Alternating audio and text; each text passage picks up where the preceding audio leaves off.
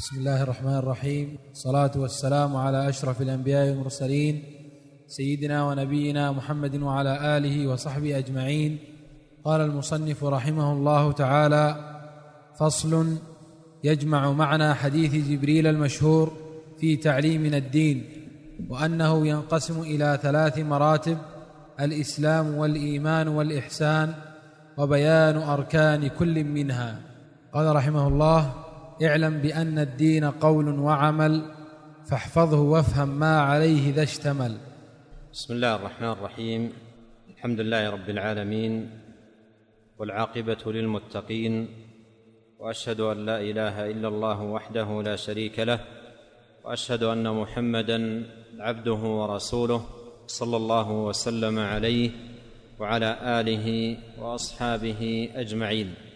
أما بعد فهذا الفصل الذي عقده الناظم الشيخ حافظ حكمي رحمه الله تعالى فصل عظيم جامع للدين من خلال بيان النبي الكريم عليه الصلاة والسلام لدين الله عز وجل وذلك في حديث جبريل المشهور الذي بين فيه صلى الله عليه وسلم رتب الدين الثلاثة الإسلام والإيمان والإحسان وفيه أيضا بين أركان كل منها فبين أن الأركان أن أركان الإسلام خمسة وأركان الإيمان ستة وأركان الإحسان ركن واحد وكلها شرحت وبينت في حديث جبريل المشهور. قال النبي صلى الله عليه وسلم في تمامه هذا جبريل أتاكم يعلمكم دينكم. والناظم رحمه الله عقد هذا الفصل لبيان الدين بمراتبه بمراتبه الثلاث الإيمان والإسلام والإحسان. بين فيه رحمه الله تعالى الدين بمراتبه الثلاث الإيمان والإسلام والإحسان. ووصف رحمه الله تعالى هذا الفصل بأنه فصل جامع أي للدين كله من خلال ذكر مراتب الدين الثلاثة المبينة في حديث جبريل المشهور قال رحمه الله اعلم أي يا طالب الحق ويا مريد الخير بأن الدين قول وعمل بأن الدين أي دين الله الذي خلق الخلق لأجله وأوجدهم لتحقيقه قول وعمل فليس الدين قولا بلا عمل ولا أيضا عملا بلا قول بل الدين قول وعمل.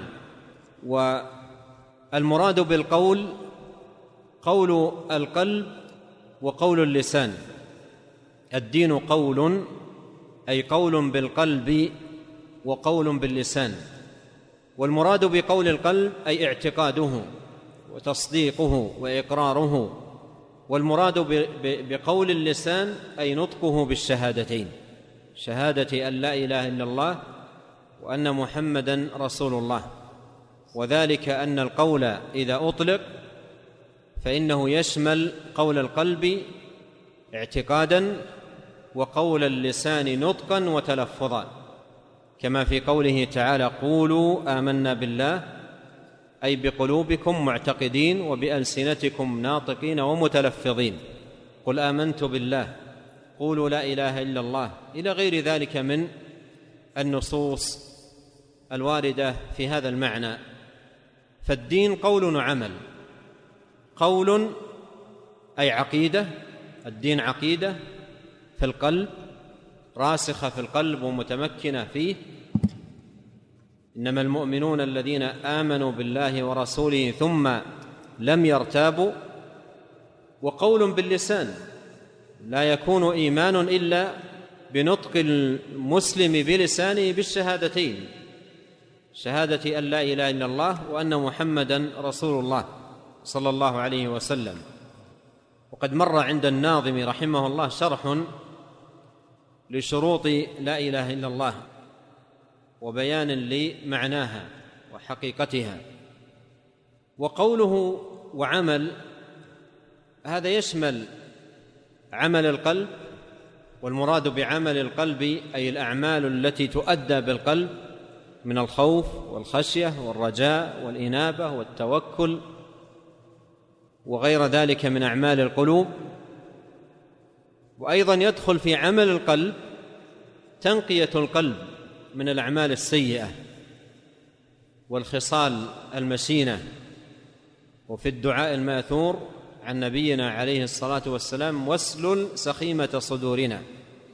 فتنقية القلب من الغل والحقد والحسد وغير ذلك من أمراض القلوب هذا كله داخل في الدين. كله داخل في الدين وهو من دين الله عز وجل وهو من الإيمان.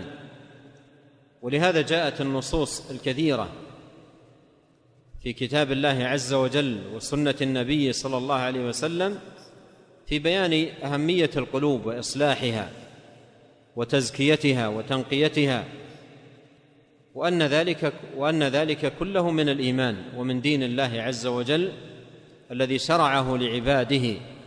وأمرهم به. وأيضا يدخل في العمل عمل اللسان وعمل الجوارح. وأعمال اللسان هي تلك الأعمال التي لا تؤدى إلا به من تسبيح وتهليل وقراءة قرآن وأمر بمعروف ونهي عن منكر وتعليم للعلم وغير ذلك. وأعمال الجوارح المراد بها الطاعات. والعبادات التي يؤديها المسلم بجوارحه من صلاة وصيام وحج وغير ذلك من الطاعات. فالدين يشمل ذلك كله.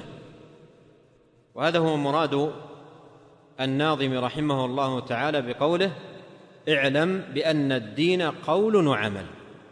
اعلم بأن الدين قول وعمل. قول أي قول القلب واللسان وعمل أي عمل القلب واللسان والجوارح. فهذه كلها داخلة في الدين ويتناولها اسمه. فاحفظه وافهمه. فاحفظه وافهم ما عليه إذا اشتمل.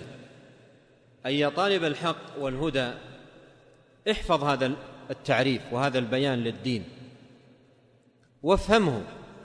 أي لا تكتفي بمجرد حفظ حروف هذه الكلمات أو هذا البيان بل اجمع لنفسك بين حفظ وفهم حفظ لمعنى الدين وحقيقته وفهم لذلك فهما صحيحا يترتب عليه وينبني عليه قيام بالدين على الوجه الصحيح والهدي الأتم والسبيل الأكمل. قال فاحفظه وافهم ما عليه إذا اشتمل. ينبه الشيخ رحمه الله إلى اشتمال الدين آه، لهذه الأمور. اشتمال الدين لهذه الأمور.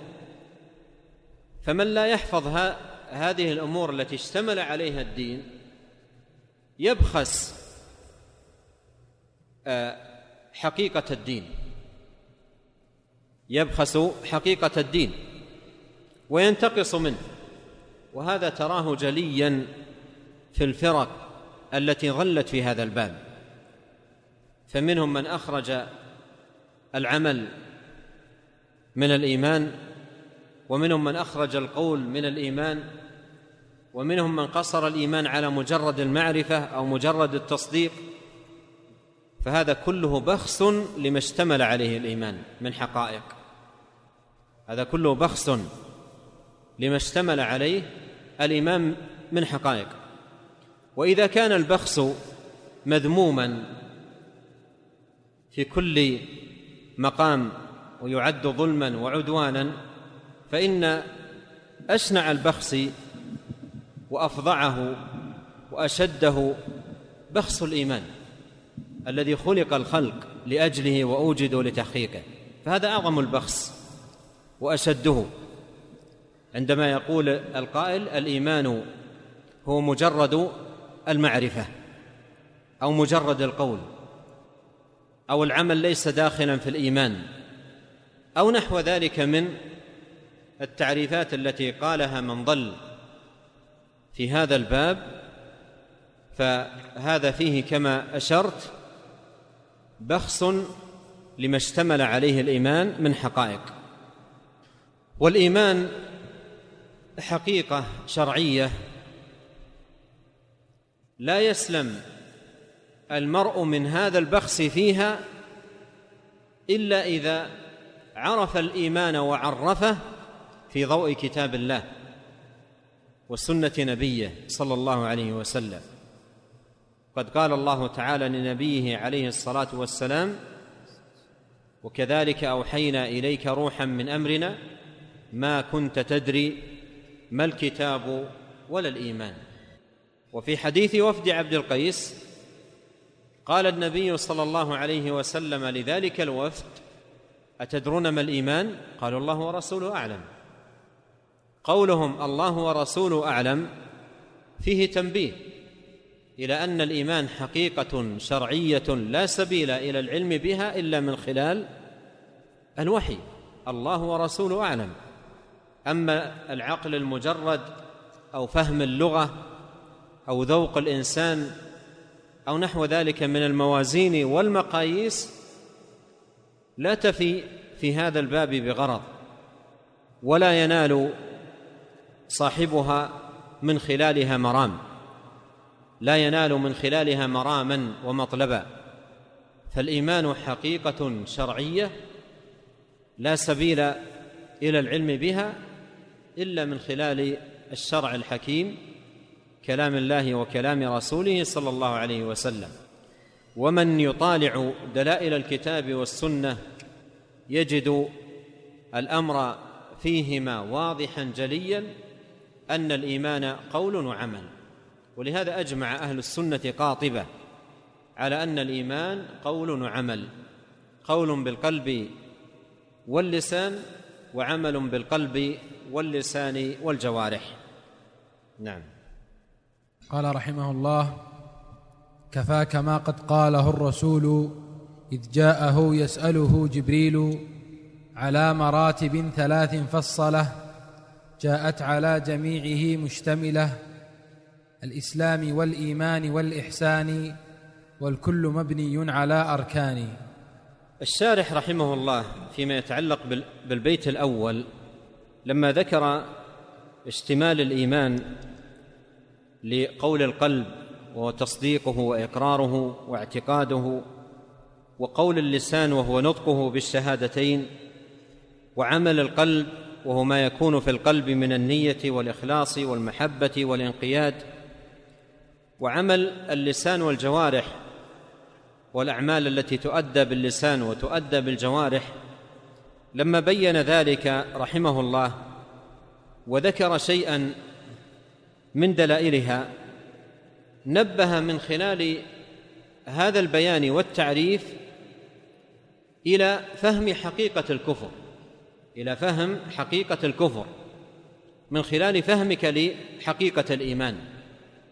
فإذا عرفت حقيقة الإيمان فضد هذه الحقيقة وضد القيام بهذه الحقيقة هو الكفر بالله تبارك وتعالى. هو الكفر بالله تبارك وتعالى. ولهذا قسم العلماء الكفر إلى أقسام وهي راجعة إلى فهم هذا التعريف للإيمان. فقالوا الكفر أقسام كفر كفر جهل وتكذيب وكفر جحود وكفر عناد واستكبار وكفر نفاق. وإذا تأملت هذه الأقسام للكفر وجدتها راجعة إلى فهم حقيقة الإيمان. وذلك أن الإيمان حقيقته تنتظم كما تقدم قول القلب واللسان وقول وعمل القلب واللسان والجوارح. وعرفنا أن قول القلب هو العقيدة التي تكون في القلب وقول اللسان هو النطق في الشهادتين وعمل القلب هو تلك الأعمال التي تؤدى بالقلب وعمل الجوارح واللسان هو تلك الأعمال التي تؤدى بالجوارح واللسان. فإذا انتفت هذه الأمور كلها إذا انتفت هذه الأمور كلها في الإنسان فهذا كفره واضح. فهذا كفره واضح. بل اجتمع فيه أنواع الكفر. اجتمع فيه أنواع الكفر. عدا كفر النفاق. من انتفت فيه هذه الأمور اجتمع فيه أنواع الكفر عدا كفر النفاق. لأن كفر النفاق ما هو؟ قيام بظاهر الإيمان مع جحد له في الباطن. فإذا من اجتمعت فيه هذه الأمور من انتفت فيه هذه الأمور اجتمع فيه أنواع الكفر عدا النفاق. وإذا انتفى من القلب إذا انتفى من قلب الإنسان تصديقه. واعتقاده وإقراره. إذا انتفت هذه المعاني من القلب مع العلم بالحق عنده علم بالحق ودراية به لا يجهله لكنه في في قرارة قلبه لم يقر ولم يعتقد ذلك. فهذا فهذا ما نوع كفر ما نوع كفره؟ جاحد. هذا آه آه هذا مكذب. نوع كفره تكذيب يعني لم يصدق مع علمه بالحق والهدى. آه عفوا مرة أخرى إذا انتفى التصديق إذا انتفى تصديق القلب. إذا انتفى تصديق القلب مع عدم العلم بالحق. إذا انتفى تصديق القلب وإقراره وعقيدته مع عدم العلم. بالحق فهذا كفر جهل وتكذيب. وإذا انتفى ذلك مع العلم بصدق الرسول وصدق ما جاء به فهذا كفره جحود وعناد. فهذا كفره جحود وعناد. وإذا انتفى عمل القلب من النية والإخلاص والمحبة والإذعان مع قيام الجوارح بالأعمال الصالحة. هذا ماذا يسمى؟ نفاقا. فهذا يسمى نفاقا. وإذا انتفى عمل القلب وعمل الجوارح مع وجود المعرفة بالقلب والاعتراف باللسان فهذا كفره عناد واستكبار. فإذا إذا فهم فهمت حقيقة الإيمان في ضوئها آه، يتم للمسلم فهم حقيقة الكفر وهي مسألة جليلة بينها الشيخ رحمه الله تعالى. ثم قال رحمه الله كفاك ما قد قاله الرسول إذ جاءه يسأله جبريل على مراتب ثلاث فصلة جاءت على جميعه مشتملة الإسلام والإيمان والإحسان والكل مبني على اركان يقول يكفيك يا طالب الحق والهدى في هذا الباب ما قد قاله الرسول عليه الصلاة والسلام. إذ جاءه يسأله جبريل يقول يكفيك في هذا الباب حديث جبريل المشهور. فالرسول عليه الصلاة والسلام قال فيه مبينا وموضحا حقيقة الإسلام وحقيقة الإيمان وحقيقة الإحسان. فيكفيك بيان الرسول عليه الصلاة والسلام لدين الله من خلال هذا الحديث العظيم. كفاك أي لك كفاية وغنية فيما قد قاله الرسول أي محمد صلى الله عليه وسلم إذ جاءه يسأله جبريل أي في الحديث المشهور حديث جبريل الذي بين فيه الدين على مراتب ثلاث فصلة. أي فصل النبي صلى الله عليه وسلم الدين على ثلاث مراتب وهي الإسلام والإيمان والإحسان. وشبه بعض أهل العلم هذه المراتب بثلاث دوائر الدائرة الأضيق دائرة الإحسان ثم أوسع منها دائرة الإيمان ثم أوسع منها دائرة الإسلام. فمن دخل في الإسلام يكون دخوله بالإسلام بالنطق بالشهادتين والإتيان بأعمال الإسلام الظاهرة مع وجود مع وجود أصل الإيمان في قلبه لأن العمل الظاهر لا يقبل إلا مع وجود أصل الاعتقاد في قلبه لأن العمل لا يقبل إلا إذا كان مبنيا على اعتقاد وإلا لا قبول للعمل إذا لم يبنى على اعتقاد. فالمسلم هو من جاء بالعمل أعمال الإسلام الظاهرة مع وجود شيء من الإيمان أو وجود الاعتقاد في قلبه. مثل ما قال العلماء مع وجود شيء من الإيمان يصحح إسلامه لأن الإسلام لا يصح العمل الظاهر لا يصح إلا إذا وجد في القلب ماذا؟ إيمان. يصحح ذلك الإسلام. كما قال الله تعالى ومن أراد الآخرة وسعى لها سعيه وهو مؤمن. إن الذين آمنوا وعملوا الصالحات من عمل صالحا من ذكر أو أنثى وهو مؤمن. فلا بد من وجود شيء من الإيمان يصحح العمل الظاهر. فإن لم يوجد لا قيمة للعمل ولا انتفاع به. والمؤمن هو الذي حقق الإيمان ظاهرا وباطنا. حقق الإيمان ظاهرا وباطنا. عمر أو عمر قلبه بالإيمان وصلحت أعماله بالطاعات. وهو أرفع درجة من المسلم. وأرفع درجة منه المحسن والإحسان هو الإتقان والإجادة بحيث يبلغ في دينه وإيمانه وعبادته هذه الرتبة من الإتقان والإجادة والإحسان في عبادة الله تبارك وتعالى. وبناء على هذا قال العلماء كل محسن مؤمن مسلم وكل مؤمن مسلم وليس كل مسلم مؤمنا وليس كل مؤمن محسنا. لماذا؟ لأن لأنها رتب. فمن بلغ أعلى رتبة يكون بلوغه لها بعد تحقيقه لما دونها. ومن جاء بالمرتبة الدون من هذه الرتب لا يلزم أن يكون بلغ العالية من رتب الدين. ولهذا ليس كل مسلم مؤمنا وليس كل مؤمن محسنا. قال الله تعالى قالت الأعراب آمنا قل لم تؤمنوا ولكن قولوا أسلمنا. أي لم تبلغوا رتبة الإيمان.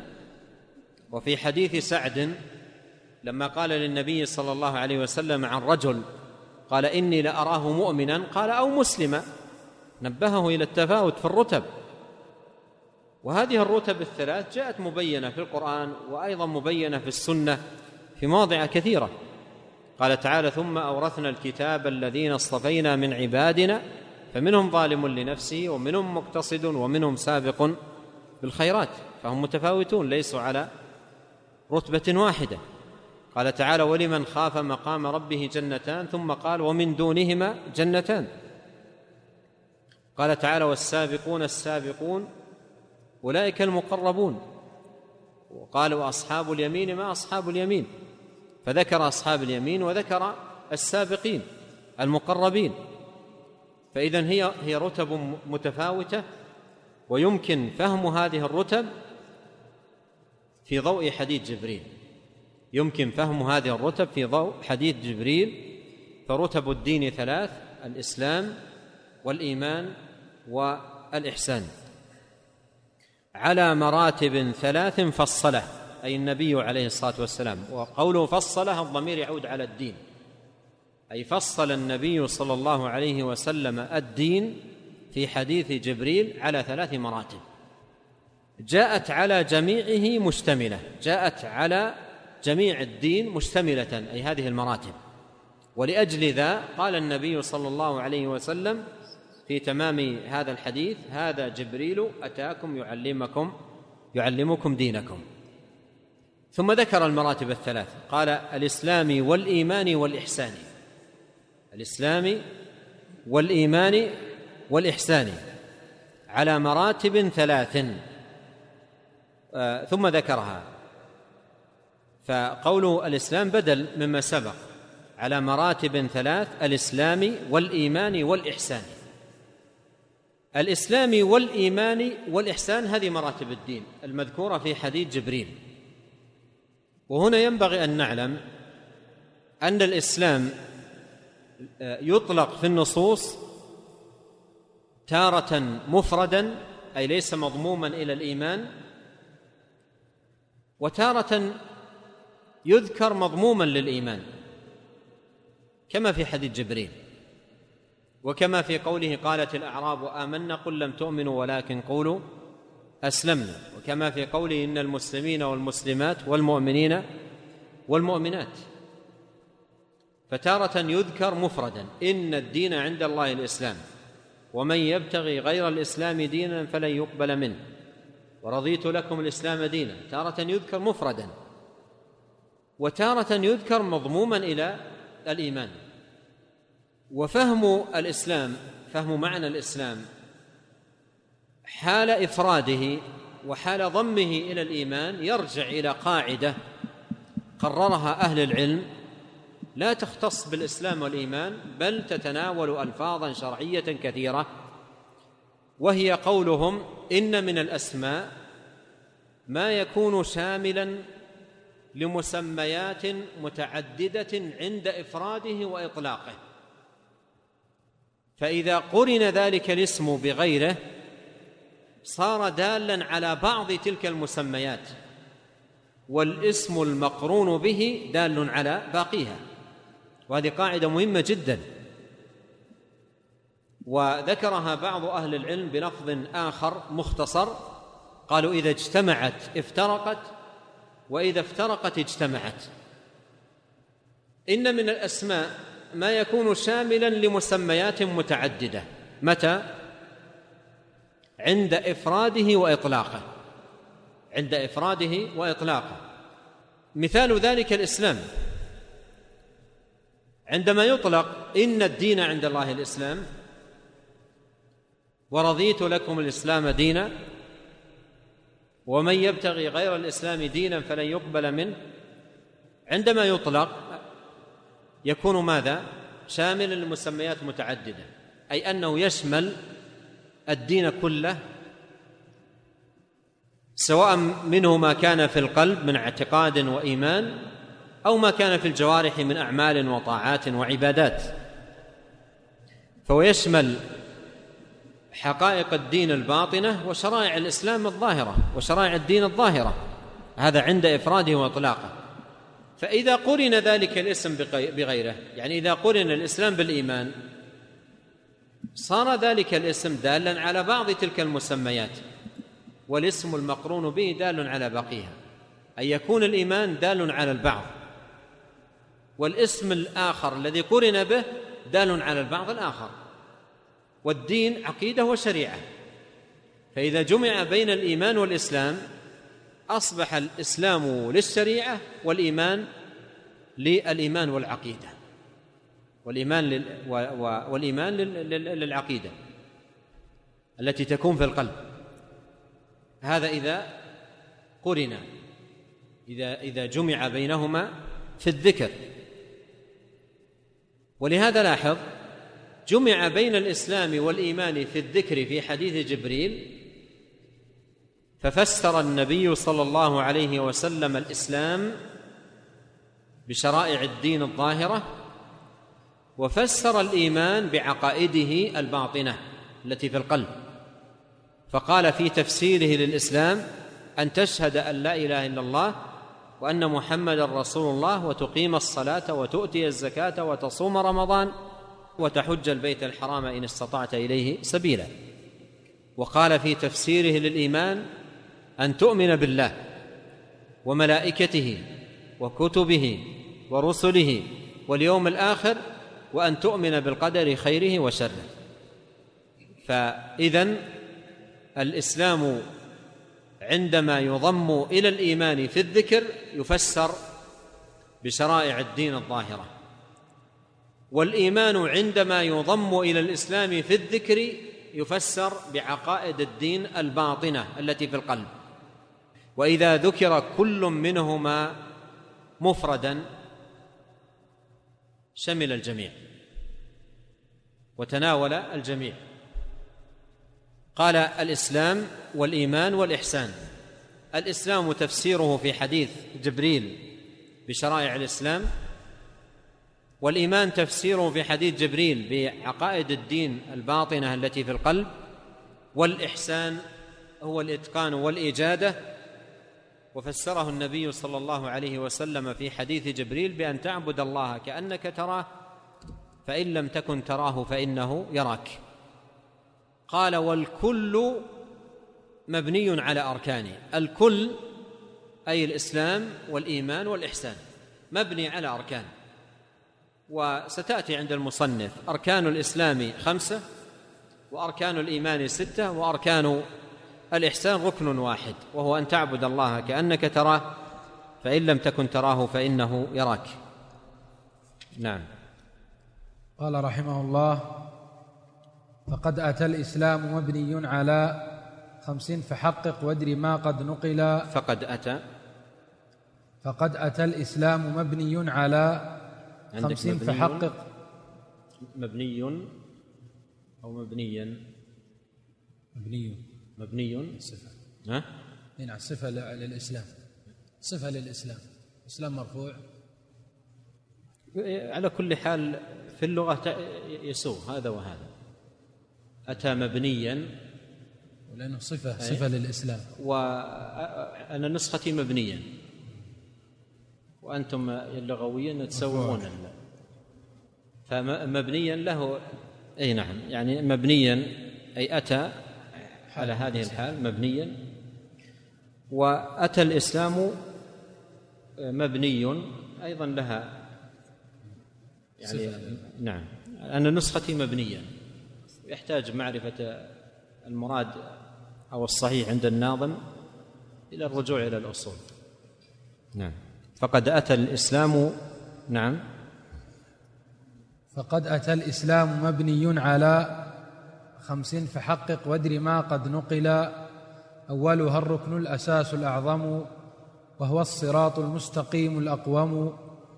ركن الشهادتين فاثبت واعتصم بالعروة الوثقى التي لا تنفصم وثانيا إقامة الصلاة وثالثا تأ- تأدية الزكاة والرابع الصيام فاسمع واتبع والخامس الحج على من يستطع. في أحد معه معارج القبول؟ موجود معارج القبول؟ موجود. إيش قال عن هذه؟ أحيانا ينبه الشيخ. ذكرها بالرفع هنا. ذكرها بالرفع. لا في الشرح. ما ذكر شيء. ما ذكرها. في نسخة إيش؟ أيوه. مبنيا. طيب. قال رحمه الله تعالى فقد أتى الإسلام مبنيا على خمس على خمس على خمس فحقق وادر ما قد نقل. أتى الإسلام أي دين الله عز وجل مبنيا أي أتى على هذه الحال في نصوص الشرع في كتاب الله عز وجل وسنة نبيه صلى الله عليه وسلم مبنيا على خمس. قوله مبنيا على خمس أي على خمس أركان ودعائم وهذا مأخوذ من قول النبي صلى الله عليه وسلم في حديث جبريل المشهور بني الإسلام على خمس شهادة أن لا إله إلا الله وأن محمدا رسول الله وإقام الصلاة وإيتاء الزكاة وصوم رمضان وحج بيت الله الحرام.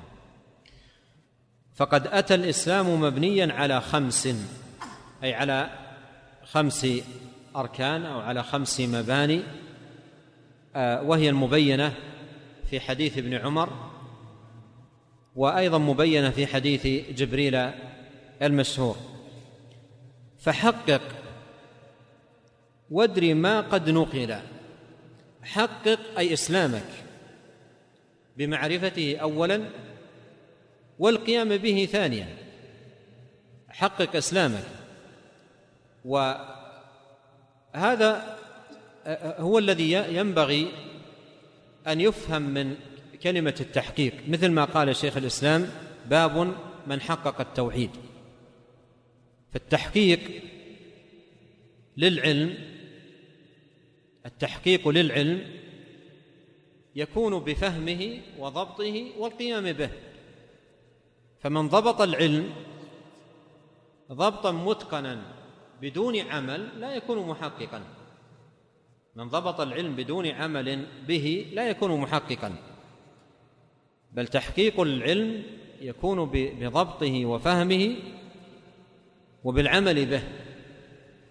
وهذا هو التحقيق الذي ينال به ثواب الله سبحانه وتعالى. أما مجرد ضبط العلم لا يعد تحقيقا له. وهذا اقوله تنبيها حتى لا يغتر الإنسان بما يكتب على بعض الكتب تحقيق فلان أو حققه فلان. التحقيق آه، أمره أعظم من مجرد ضبط النصوص.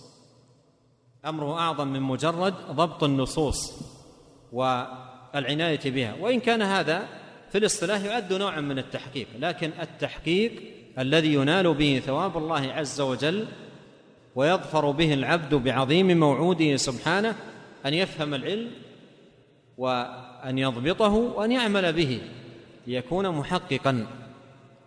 للعلم حقيقة أو تمام التحقيق. فقد أتى الإسلام مبنيا على خمس فحقق. وادري ما قد نقل. وادري ما قد نقل. أي اعلم وافهم. يا طالب الحق ما قد نقل أي ما قد نقل لك في نصوص الشريعة. المبينة لحقيقة الإسلام.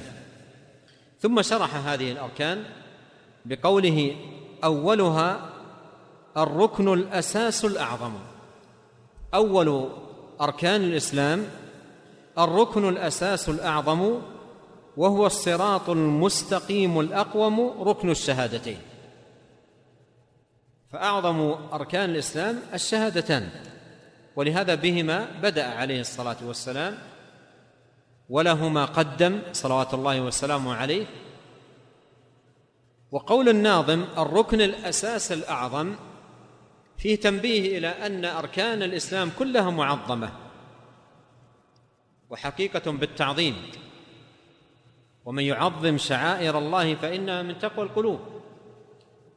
لكن أعظمها وأجلها وأرفعها الشهادتان فهي اعظم أركان الدين. قال أولها الركن الأساس الأعظم وهو الصراط المستقيم الأقوم ركن الشهادتين. ركن الشهادتين. والشهادتان شهادة أن لا إله إلا الله وأن محمدا رسول الله. الشهادة لله بالوحدانية ولنبيه صلى الله عليه وسلم بالرسالة. ولهذه الشهادة شروط سبق ذكرها عند الناظم رحمه الله تعالى. وأيضا سبق شرح معناها عنده رحمه الله تعالى. قال ركن الشهادة ركن الشهادتين فاثبت واعتصم.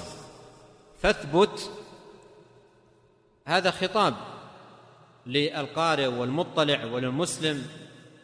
فاثبت أي على الحق.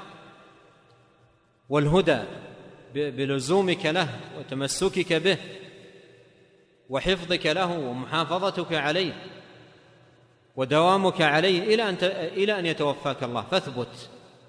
ومعنى أثبت يستقم. قل آمنت بالله ثم استقم. قال فاثبت واعتصم بالعروة الوثقى أي بلا إله إلا الله. قال تعالى لا إكراه في الدين. فمن يكفر بالطاغوت ويؤمن بالله فقد استمسك بالعروة الوثقى. العروة الوثقى هي لا إله إلا الله وسميت بالعروة الوثقى لأنها المستمسك الأعظم الذي لا حظ لعبد من الدين إلا إذا تمسك به. قال بالعروة الوثقى التي لا تنفصل أي لا تنقطع. لا انفصام لها كما جاء في القرآن. قال وثانيا إقامة الصلاة. ثانيا أي الركن الثاني من أركان الدين إقامة الصلاة وذلك بالمحافظة عليها والإتيان بشروطها وأركانها وواجباتها كما أمر الله عز وجل وكما بين رسوله صلوات الله وسلامه عليه. وثالثا تأدية الزكاة والزكاة قرينة الصلاة في كتاب الله وتأديتها بإخراجها في وقتها بأنصبتها المبينة والموضحة في سنة النبي الكريم عليه الصلاة والسلام. وهي حق معلوم جعله الله تبارك وتعالى في المال للفقير يجب إخراجه وسميت زكاة لأن فيها تزكية للمال وبركة للمال وأيضا تزكية لصاحب المال وتنقية له من الشح والبخل. قال والرابع الصيام فاسمع واتبع. والرابع من أركان الإسلام الصيام أي صيام شهر رمضان. فاسمع واتبع. لاحظ هاتين الكلمتين. وهما مطلوبتان من كل مسلم تجاه نصوص الشرع. فبشر عباد الذين يستمعون القول فيتبعون احسنه المطلوب من المسلم تجاه نصوص الشرع أن يسمع وأن يتبع. يبدأ بالسماع ثم يعقب السماع الاتباع والخامس الحج على من يستطع. كما قال الله تعالى ولله على الناس حج البيت من استطاع إليه سبيلا. وأيضا في حديث جبريل قال آه، آه، وصوم رمضان وحج بيت الله الحرام إن استطعت إليه سبيلا. أو كما قال عليه الصلاة والسلام. نعم. قال رحمه الله فتلك خمسة وللإيمان ستة أركان بلا نكران إيماننا بالله ذي الجلال وما له من صفة الكمال وبالملائكة الكرام البررة وكتبه المنزلة المطهرة ورسله الهداة للأنام من غير تفريق ولا إيهام. فتلك خمسة الإشارة إلى أركان الإسلام الخمسة التي مضى شرحها وبيانها عند الناظم رحمه الله تعالى. فتلك خمسة. وللإيمان ستة أركان بلا بلا نكران. الإيمان له ستة أركان. بلا نكران لأنها ثابتة. في كتاب الله وسنة نبيه عليه الصلاة والسلام. قال الله تعالى ليس البر أن تولوا وجوهكم قبل المشرق والمغرب ولكن البر من آمن بالله واليوم الآخر والملائكة والكتاب والنبيين. وقال تعالى آمن الرسول بما أنزل إليه من ربه والمؤمنون. كل آمن بالله وملائكته وكتبه ورسله. لا نفرق بين أحد من رسله. وقالوا سمعنا وأطعنا غفرانك ربنا وإليك المصير. وقال تعالى يا أيها الذين آمنوا آمنوا بالله ورسوله. والكتاب الذي نزل على رسوله والكتاب الذي أنزل من قبل. ومن يكفر بالله وملائكته وكتبه ورسله واليوم الآخر فقد ضل ضلالا بعيدا. فهذه أركان آه، الإيمان. وهذه الآيات التي قرأت عليكم ذكرت آه، أركان الإيمان فيها خمسة أو ذكر فيها خمسة أركان للإيمان. ولم يذكر فيها الإيمان بالقدر. والقدر داخل في الإيمان بالله لأن القدر قدرة الله. داخل في الإيمان بالله. ولهذا أركان الإيمان تارة تعد خمسة كما في هذه الآيات ولا يذكر معها القدر لأنه داخل في الإيمان بالله. وتارة تعد ستة كما في حديث جبريل ويكون ذكر القدر مستقلا مفردا تنبيه على أهمية هذا الأصل وبيان لمكانته من الدين. قال وللإيمان ستة أركان بلا نكران. ثم ذكرها. بدأ بأهمها قال إيماننا بالله ذي الجلال وما له من صفة الكمال. هذا الركن الأول. وهو أعظم أركان الإيمان وأجلها. الإيمان بالله عز وجل. والإيمان بالله هو الإيمان بوحدانية الله سبحانه في ربوبيته وألوهيته وأسمائه وصفاته. ولهذا قال العلماء التوحيد أقسام ثلاثة. وأيضا نقول الإيمان بالله أركانه ثلاثة. الإيمان بالله أركانه ثلاثة. إيمان بوحدانية الله في ربوبيته وإيمان بوحدانية الله في ألوهيته وإيمان بوحدانية الله في أسمائه تبارك وتعالى وصفاته. ولهذا من لم يأتي بهذه الأقسام الثلاثة للتوحيد لا يكون موحدا ولا يكون مؤمنا لأن الإيمان بالله له له أركان ثلاثة وهي الإيمان بالوحدانية في الربوبية وفي الألوهية وفي الأسماء والصفات. قال إيماننا بالله ذي الجلال. إيماننا بالله ذي الجلال. والجلال وصف لله تبارك وتعالى. سبحانه وتعالى. الجلال وصف له ويدل على كمال الله سبحانه وتعالى وعظمته في نعوته وأسمائه وصفاته. وأيضا يدل في الوقت نفسه على وجوب إجلال الله وأن يجل سبحانه وتعالى بأن يعظم ويقدر تبارك وتعالى حق قدره. ما لكم لا ترجون لله وقارا أي إجلالا وتعظيما. قال إيماننا بالله ذي الجلال وما له من صفة الكمال. فهذا من أركان الإيمان أن تؤمن بالله سبحانه وتعالى ربا تؤمن به معبودا ولا معبود بحق سواه وتفرده بالعبادة وتؤمن بما له من صفة الكمال أي تؤمن بصفاته العظيمة ونعوته الجليلة الثابتة في كتاب الله عز وجل وسنة نبيه صلى الله عليه وسلم. كما قال الإمام أحمد رحمه الله نصف الله بما وصف به نفسه وبما وصفه به رسوله صلى الله عليه وسلم لا نتجاوز القرآن والحديث. قال وبالملائكه الكرام البررة. وبالملائكه الكرام البررة. وهذا هو الركن الثاني من أركان الإيمان أن نؤمن بالملائكة أن نؤمن بالملائكة. والملائكة جند لله تبارك وتعالى خلقهم جل وعلا من نور وهم عباد مكرمون لا يعصون الله تبارك وتعالى ما أمرهم ويفعلون ما يؤمرون فنؤمن بهذا الجند. وإن كنا لم نرهم لكن نؤمن بهم. وإيماننا بالملائكة الذي هو ركن من أركان الإيمان يستوجب أن نؤمن بأسماء الملائكة وأعداد الملائكة وأوصاف الملائكة ووظائف الملائكة. اجمالا فيما أجمل وتفصيلا فيما فصل.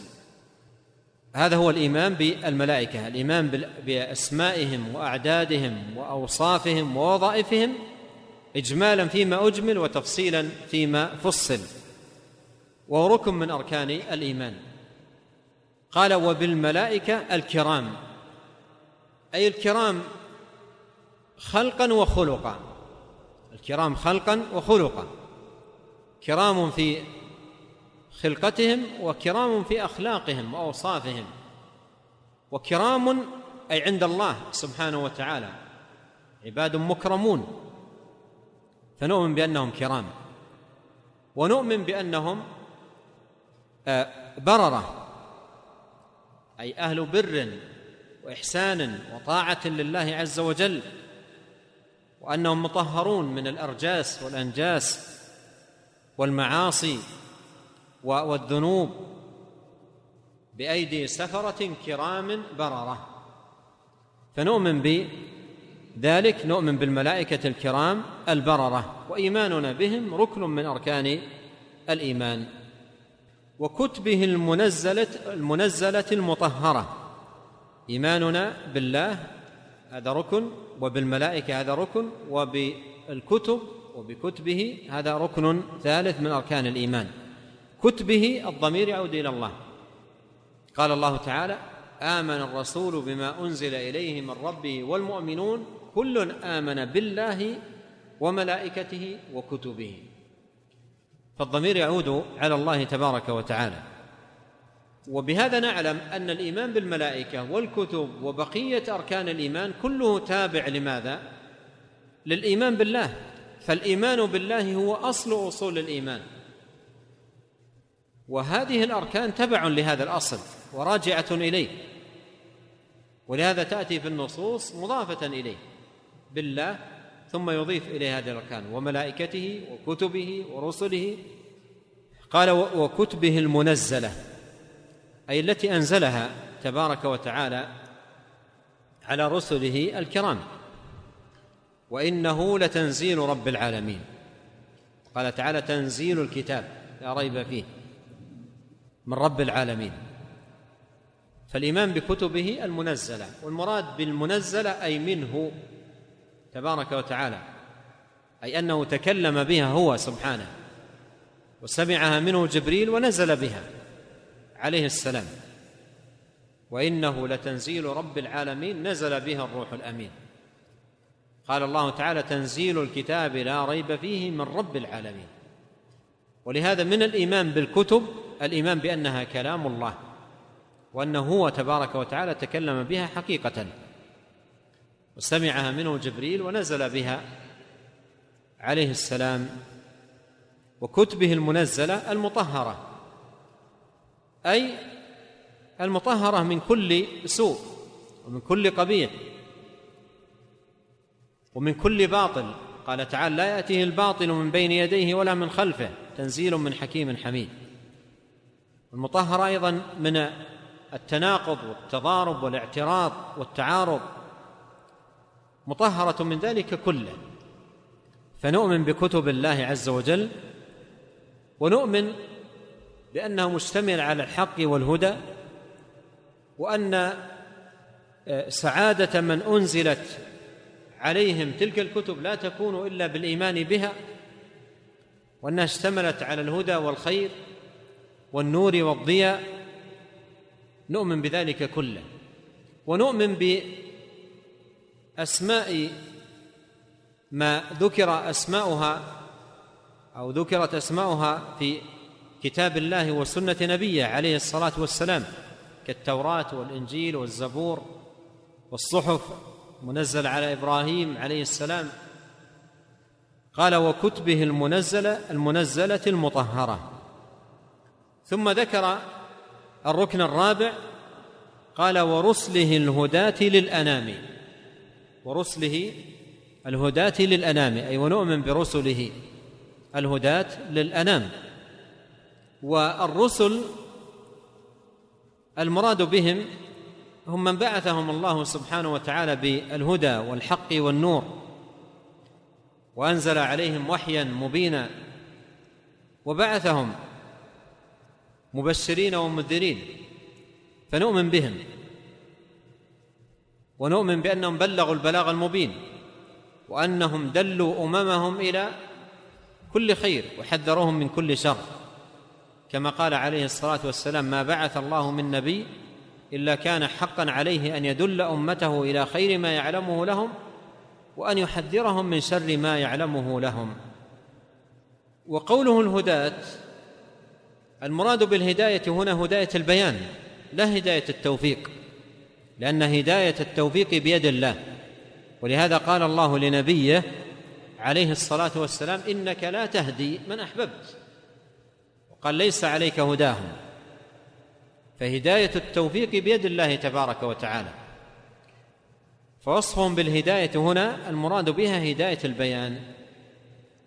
ومن ذلكم قول الله تعالى في حق نبيه محمد صلى الله عليه وسلم وإنك لتهدي إلى صراط مستقيم. أي هداية بيان وإيضاح وإرشاد. أما التوفيق هداية التوفيق فبيد الله عز وجل. ورسله الهداة للأنام. أي للناس. جاءوا يحملون الهدى والحق والخير للبشرية من غير تفريق ولا إيهام. لا نفرق بين أحد من رسله بل نؤمن بهم أجمعين. فلا نفرق بين رسول وآخر أو نبي وآخر بل نؤمن بهم جميعا. ونؤمن بأنهم بعثوا بالحق والهدى ونؤمن بأنهم على دين واحد وعقيدة واحدة وإن اختلفت الشرائع بين نبي وآخر. كما قال عليه الصلاة والسلام نحن الأنبياء أبناء علات ديننا واحد وأمهاتنا شتى أي شرائعنا مختلفة. نعم.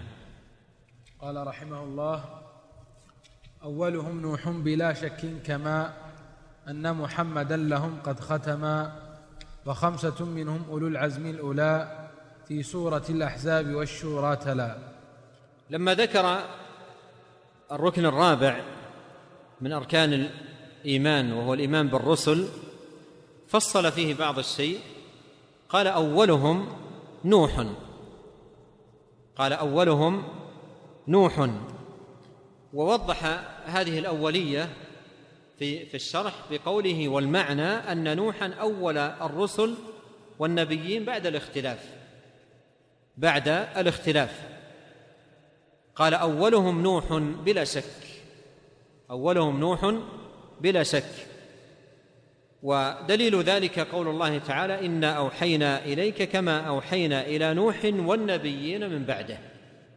فأولهم نوح بلا شك أي في ذلك. كما أن محمدا لهم قد ختم. كما قال الله تعالى ما كان محمد أبا أحد من رجالكم ولكن رسول الله وخاتم النبيين. فهو ختم النبيين أي كان خاتمهم فلا نبي بعده. ولهذا صح عنه عليه الصلاة والسلام أنه قال وأنا خاتم النبيين ولا نبي بعدي. قال وخمسة منهم أولو العزم الأولى. في سورة الأحزاب والشورى تلا. نوه هنا باولي العزم من الرسل وعددهم خمسة. في أظهر أقوال أهل العلم وأشهرها في المراد بأولي العزم من الرسل. وأن المراد بهم المذكور آه، وأن المراد بهم من ذكروا في آية آه، الأحزاب وآية الشورى آية الأحزاب قول الله عز وجل وإذ أخذنا من النبيين ميثاقهم ومنك ومن نوح وإبراهيم وعيسى بن مريم وأخذنا منهم ميثاقا غليظا. وآية الشورى قول الله تعالى شرع لكم من الدين ما وصى به نوحا والذي أوحينا إليه وما وصينا به إبراهيم وموسى وعيسى أن أقيموا الدين. فذكر هنا خمسة من الرسل وهم محمد عليه الصلاة والسلام وهو أفضلهم ونوح وإبراهيم وموسى وعيسى. ولهذا يمكن أن نقول أفضل النبيين الرسل لأن كل رسول نبي وليس كل نبي رسول أفضل النبيين الرسل وأفضل الرسل أولو العزم منهم وأفضل أولو العزم محمد عليه الصلاة والسلام سيد ولد آدم صلوات الله وسلامه عليه وخاتم النبيين. نعم. قال المصنف رحمه الله تعالى وبالمعاد أيقنا بلا تردد ولا ادعاء علم بوقت الموعد لكننا نؤمن من غير امتراء بكل ما قد صح عن خير الوراء من ذكر آيات تكون قبلها وهي علامات وأشراط لها. بدأ الناظم رحمه الله تعالى يفصل القول بعض الشيء في الركن الخامس من أركان الإيمان وهو الإيمان باليوم الآخر أو الإيمان بالمعاد أو الإيمان بالبعث والنشور. فبدأ من هذا البيت يبين بشيء من التفصيل لما يتعلق بهذا الركن العظيم. قال وبالمعاد وبالمعاد أيقن بلا تردد. وبالمعاد أيقن بلا تردد. أيقن أي يا صاحب الحق والهدى. كن في هذا الأمر على يقين. والمراد باليقين انتفاء الشك والريب. كما قال الله تعالى الذين كما قال الله تعالى إنما المؤمنون الذين آمنوا بالله ورسوله ثم لم يرتابوا أي أيقنوا ولم يشكوا. أيقن بلا تردد أي لا يكن عندك أدنى تردد في البعث والنشور والحساب والجنة والنار فكن من ذلك على يقين. ولا ادعاء علم ولا ادعاء علم بوقت الموعد. ولا ادعاء علم بوقت الموعد. ادعاء هو مصدر للفعل ادعى يدعي ادعاء لكن حذفت الهمزة مراعاة للوزن. أيقن بلا تردد وبلا ادعاء. أيقن بالمعاد دون أن تتردد وأيضا بدون أن تدعي وقتا للمعاد. فإن ادعاء وقت للمعاد قول بلا علم. والله يقول ولا تقف ما ليس لك به علم. إن السمع والبصر والفؤاد كل أولئك كان عنه مسؤولا. والله سبحانه وتعالى اختص بعلم ذلك. إن الله عنده علم الساعة. وفي حديث جبريل لما قال للنبي صلى الله عليه وسلم متى الساعة؟ قال ما المسؤول عنها بأعلم من السائل. ولهذا ينبغي أن ينصرف الإنسان عن البحث عن وقت الساعة في البحث عن العدة للساعة. لهذا لما جاء أعرابي وقال للنبي عليه الصلاة والسلام متى الساعة؟ قال ماذا اعددت لها صرفه إلى ما ينبغي أن يسأل عنه. صرفه عن ما لا ينبغي أن يسأل عنه إلى ما ينبغي أن يسأل عنه في هذا الباب وهو ماذا أعددت لها؟ فكان موفقا في في جوابه. قال ما أعددت لها من كبير صلاة ولا صيام ولا صدقة ولكني أحب الله ورسوله. قال أنت مع من أحببت. فيقول الصحابة ما فرحنا بشيء بعد فرحنا بالإسلام مثل فرحنا بقول النبي صلى الله عليه وسلم أنت مع من أحببت. قال انس راوي الحديث وأنا أحب رسول الله صلى الله عليه وسلم وأحب أبا بكر وعمر وارجو الله أن يحشرني معهم وإن لم أعمل مثل عملهم. قال ولا ادعاء علم بوقت الموعد أي موعد الساعة. فموعد الساعة أجل لا يعلمه إلا الله سبحانه وتعالى وهي آتية لا ريب في إتيانها إن الساعة آتية لا ريب فيها. والذي ينبغي أن يتجه إليه اهتمام المرء المسلم هو العدة للساعة لا أن يبحث في أمر لا سبيل له إلى العلم به وهو موعد الساعة. وبين وقت وآخر تأتي تخرصات وتكلفات من الجاهلين. قول على الله بلا علم وادعاء لأوقات معينة يزعمون أن الساعة تقوم فيها. ويفاجأ الناس بين وقت وآخر بتخرصات بعض المتخرصين والعوام يصدقون. حتى إن في بعض المرات في مثل هذه التخرصات أخذ بعضهم يسدد الديون ويستسمح من الناس لأنه قيل له إن الجمعة القادمة هي ستكون فيها الساعة وصدقوا. ولو كانوا يفقهون مثل هذه الآيات ومثل هذه الأحاديث لم يصدقوا أحدا أيا كان مقاله وأيا كان تبريره وأيا كان شرحه وإيضاحه. علم الساعة عند رب العالمين جل وعلا. إن الله عنده علم الساعة. وجبريل لما سأل النبي صلى الله عليه وسلم الساعة قال ما المسؤول عنها بأعلم من السائل؟ فعلمها عند الله سبحانه وتعالى. يسألك يسألك الناس عن الساعة قل ها؟ قل إنما علمها عند الله وما يدريك لعل الساعة تكون قريبا. نعم. قال لكننا نؤمن من غير امتراء. لكننا نؤمن من غير امتراء. قوله من غير امتراء من غير شك وارتياب. بكل ما قد صح عن خير الورى.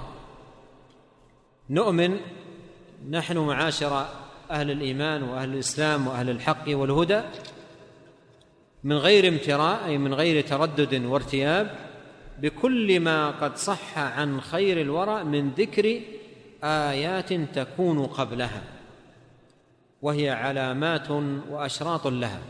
فنبه هنا المصنف رحمه الله إلى أن الساعة لا تقوم إلا إذا جاءت أشراطها. هل ينظرون إلا الساعة أن تأتيهم بغتة فقد جاء أشراطها فهي لا تقوم إلا إذا جاءت أشراطها.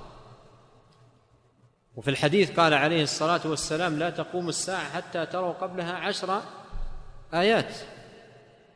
فهي لا تقوم حتى ت ت ت ت يعني ت تظهر أشراط الساعة وعلامات الساعة التي تكون بين يدي الساعة وهي علامات صغرى وكبرى كما قسمها أهل العلم هذا التقسيم.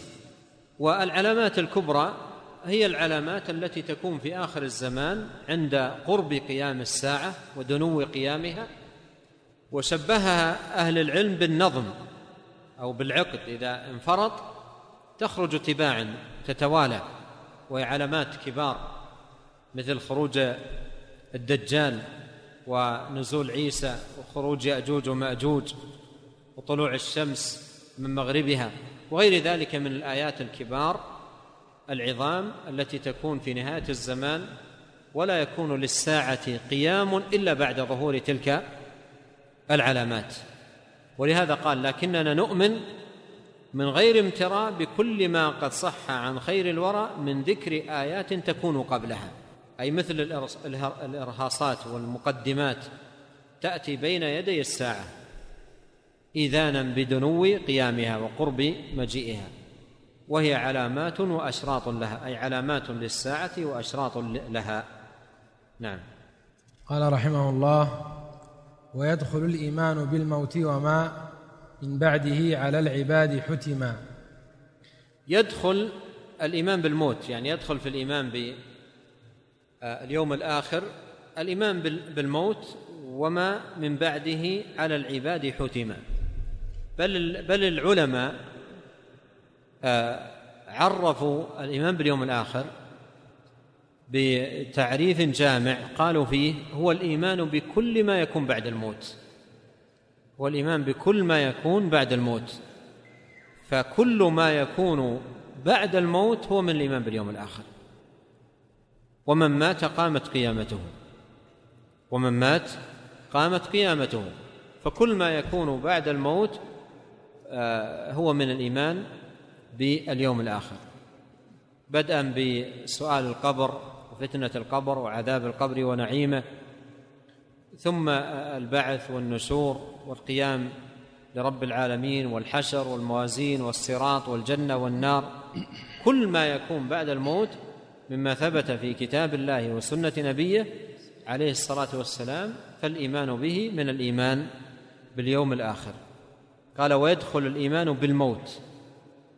وما من بعده على العباد حتما أن يدخل في الإيمان باليوم الآخر. الإيمان بالموت الذي قضاه الله عز وجل على الناس كل نفس ذائقة الموت. والإيمان بالموت يتناول أمورا عديدة نبه عليها الشارح رحمه الله منها أن الموت حتم وأن كل نفس ذائقة الموت حتما. كما قال في النظم من بعده على العباد حتما فالموت حتم وما بعده أيضا حتم أي حاصل متحقق لا ريب فيه. وأيضا ما من الإيمان بالموت الإيمان بأن لكل إنسان أجل ولكل أجل كتاب فإذا جاء أجلهم لا يستأخرون ساعة ولا يستقدمون. أيضا الإيمان بالموت يتطلب من من العبد أن يستعد لهذا الموت. تذكروا هادم اللذات يقول عليه الصلاة والسلام. فينبغي على العبد أن يكون من الموت على ذكر لا أن يكون منه على غفلة بل يكون دائما متذكرا أنه سيموت. وفي الحديث إذا أمسيت فلا تنتظر الصباح وإذا أصبحت فلا تنتظر المساء. تذكر دائما أنك ستموت وأنك ستفارق هذه الحياة وأنك لن تبقى فيها وأن أنك ستلقى الله عز وجل وأنه محاسبك على ما قدمت في هذه الحياة. وذكر الموت نافع للعبد. ذكر الموت وما بعده نافع للعبد في إصلاح حاله وتزكية نفسه والإقبال على ربه والبعد عن المعاصي والذنوب والآثام. نعم.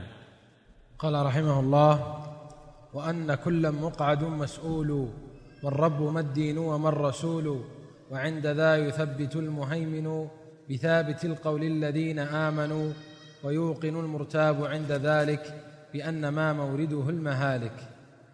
ثم قال وأن كل مقعد مسؤول وأن كل مقعد مسؤول أي أن الميت يقعد في قبره. يأتياه يأتياه ملكان أحدهما المنكر والآخر النكير ويجلسانه أي يقعدانه فيجلس في قبره. والله تبارك وتعالى على كل شيء قدير. نحن إذا رأينا المكان الذي يدفن فيه الميت لا نرى فيه متسعا. لماذا؟ لجلوس. لا نرى فيه متسعا لجلوس. لكننا نعتقد اعتقادا يقينيا لا ريب فيه أن الميت يجلس في قبره. والله تبارك وتعالى على كل شيء قدير. فنؤمن وهذا جزء من إيماننا باليوم الآخر أن كل مقعد مسؤول. نؤمن بأن كل ميت مقعد في قبره وأن كل مقعد مسؤول. الميت يقعد في قبره. و وإذا أقعد في قبره يسأل. ويوجه إليه ثلاث أسئلة من ربك وما دينك ومن نبيك. واختبار. يوجه إلى كل من يدرج في القبر في القبر. وأسئلة الاختبار محددة مسبقة. مبينة مسبقا وهي من ربك ما دينك ومن نبيك. ولكن الأمر في ذلك المقام يحتاج إلى ما ذكره الله في قوله يثبت الله. الذين آمنوا بالقول الثابت في الحياة الدنيا وفي الآخرة ويضل الله الظالمين ويفعل الله ما يشاء. قال وأن كل وأن كل مقعد مسؤول من رب ما الدين ما الرسول. هذه الأسئلة. يسأل هذه الأسئلة الثلاث من رب ما الدين ما الرسول؟ يقال له من ربك وما دينك ومن نبيك فيقول المسلم ربي الله ودين الإسلام ونبي محمد محمد صلى الله عليه وسلم. ويقول المرتاب ها ها لا أدري سمعت الناس يقولون شيئا فقلته. المؤمن يثبته الله سبحانه وتعالى ويجيب على هذه الأسئلة العظيمة التي توجه إلى من يدرج في, في القبر يقال له من ربك وما دينك ومن نبيك؟ وقد أحسن وأجاد الإمام المجدد شيخ الإسلام محمد بن عبد الوهاب رحمه الله في تاليفه لرسالته الأصول الثلاثة التي شرح فيها شرحا وافيا طيبا نافعا لهذه الأصول الثلاثة نصحا للعباد.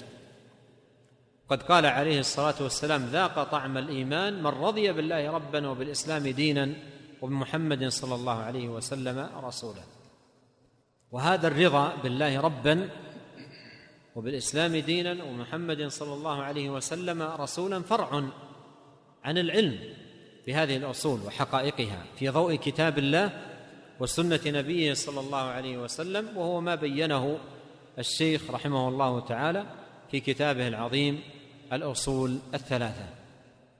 قال وعند ذا أي في ذلك الوقت وفي ذلك المقام يثبت المهيمن أي الله سبحانه وتعالى بثابت القول الذين آمنوا. يشير إلى قوله سبحانه يثبت الله الذين آمنوا بالقول الثابت في الحياة الدنيا وفي الآخرة ويضل الله الظالمين ويفعل الله ما يشاء. ولهذا ينبغي على المسلم أن يسأل الله عز وجل الثبات والتثبيت والهداية والتوفيق والسداد ويتعوذ بالله تبارك وتعالى من الضلال لأن الأمر بيد الله سبحانه وتعالى. قال ويوقن المرتاب عند ذلك بأنما مورده المهالك. المرتاب أي الشاك الذي مات على الريب والشك والعياذ بالله يوقن يعني يتحول ارتيابه إلى ماذا؟ في ذلك الوقت إلى يقين. يوقن المرتاب عند ذلك بأن مورده المهالك أي أنه صائر إلى الهلكة وإلى الردى. وذلكم ظنكم الذي ظننتم بربكم أرداكم فأصبحتم من الخاسرين.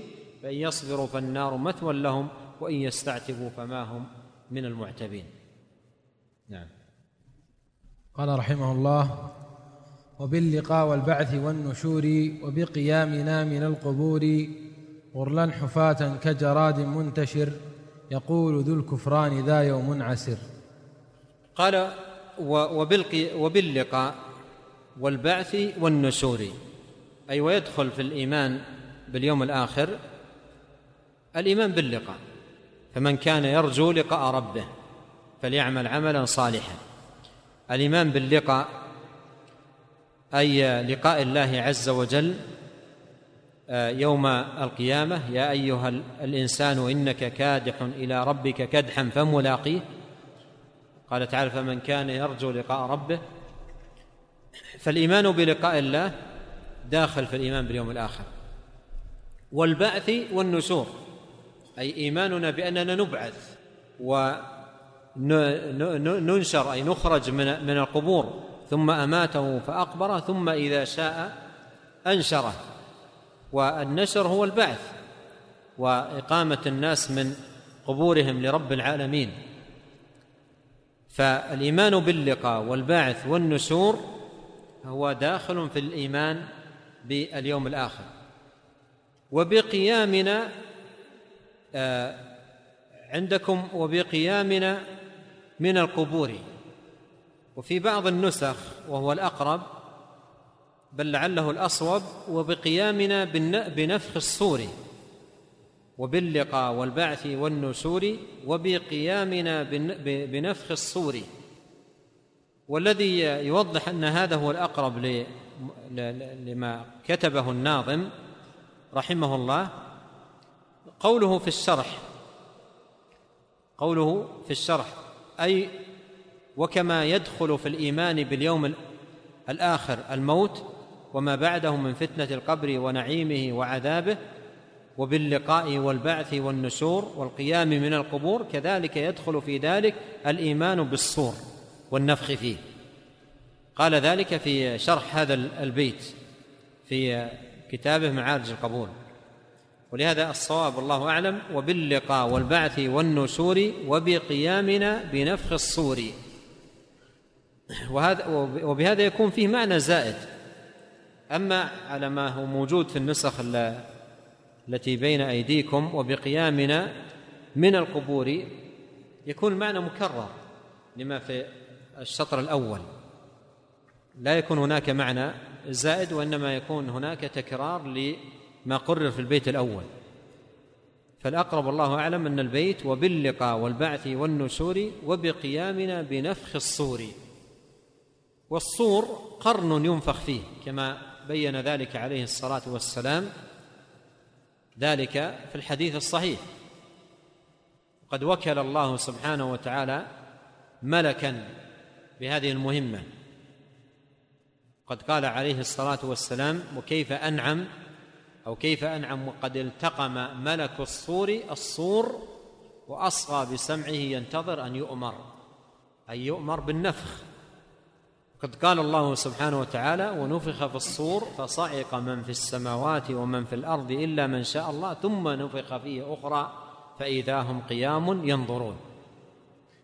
فنؤمن بالنفخ في الصور فإيماننا بالنفخ في الصور هو من الإيمان باليوم الآخر لأن هذا من التفاصيل التي تكون في ذلك اليوم العظيم.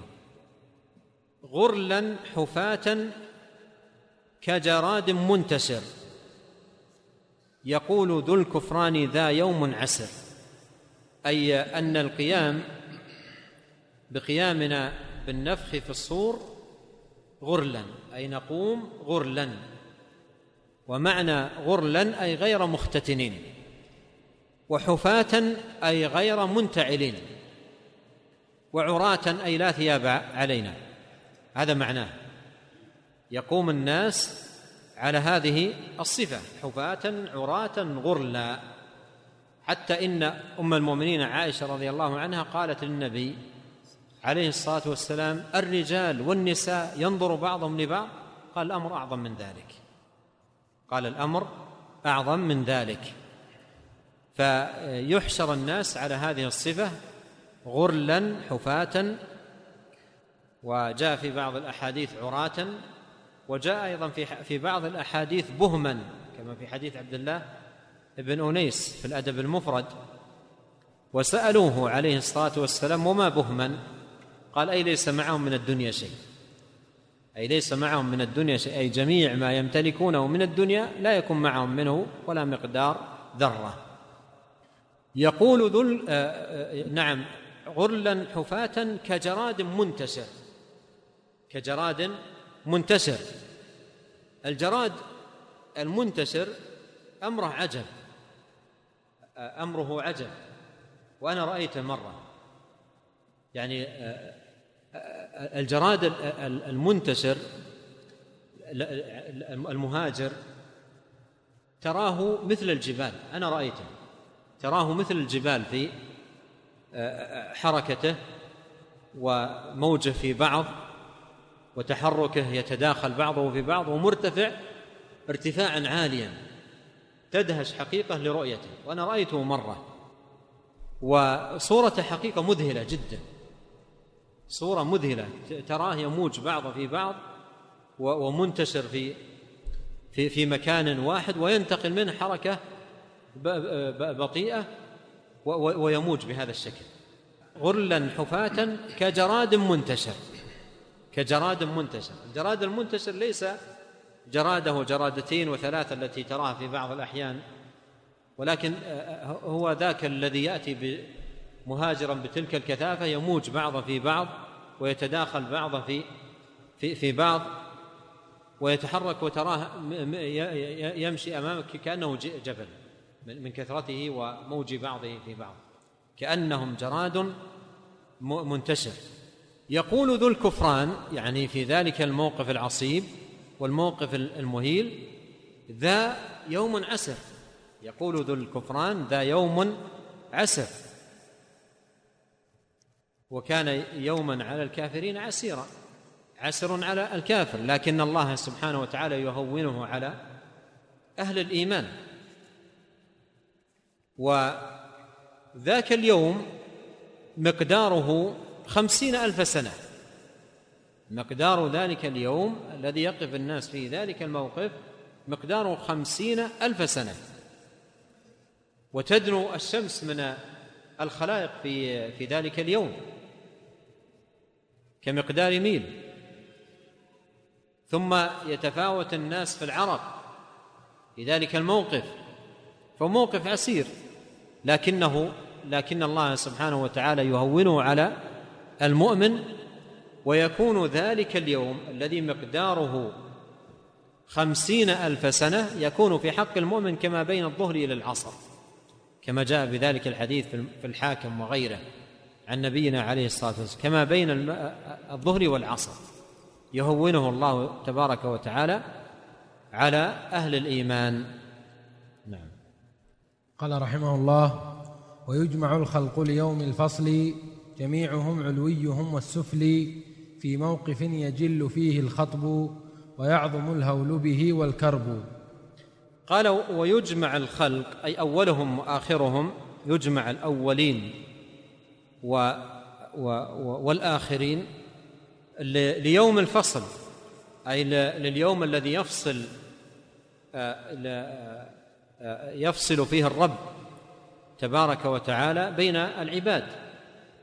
ويأتي بنفسه تبارك وتعالى وجاء ربك والملك صفا صفا وجيء يومئذ بجهنم يومئذ يتذكر الإنسان وأنى له الذكرى. فيجيء تبارك وتعالى بنفسه للفصل بين العباد وللقضاء بين العباد.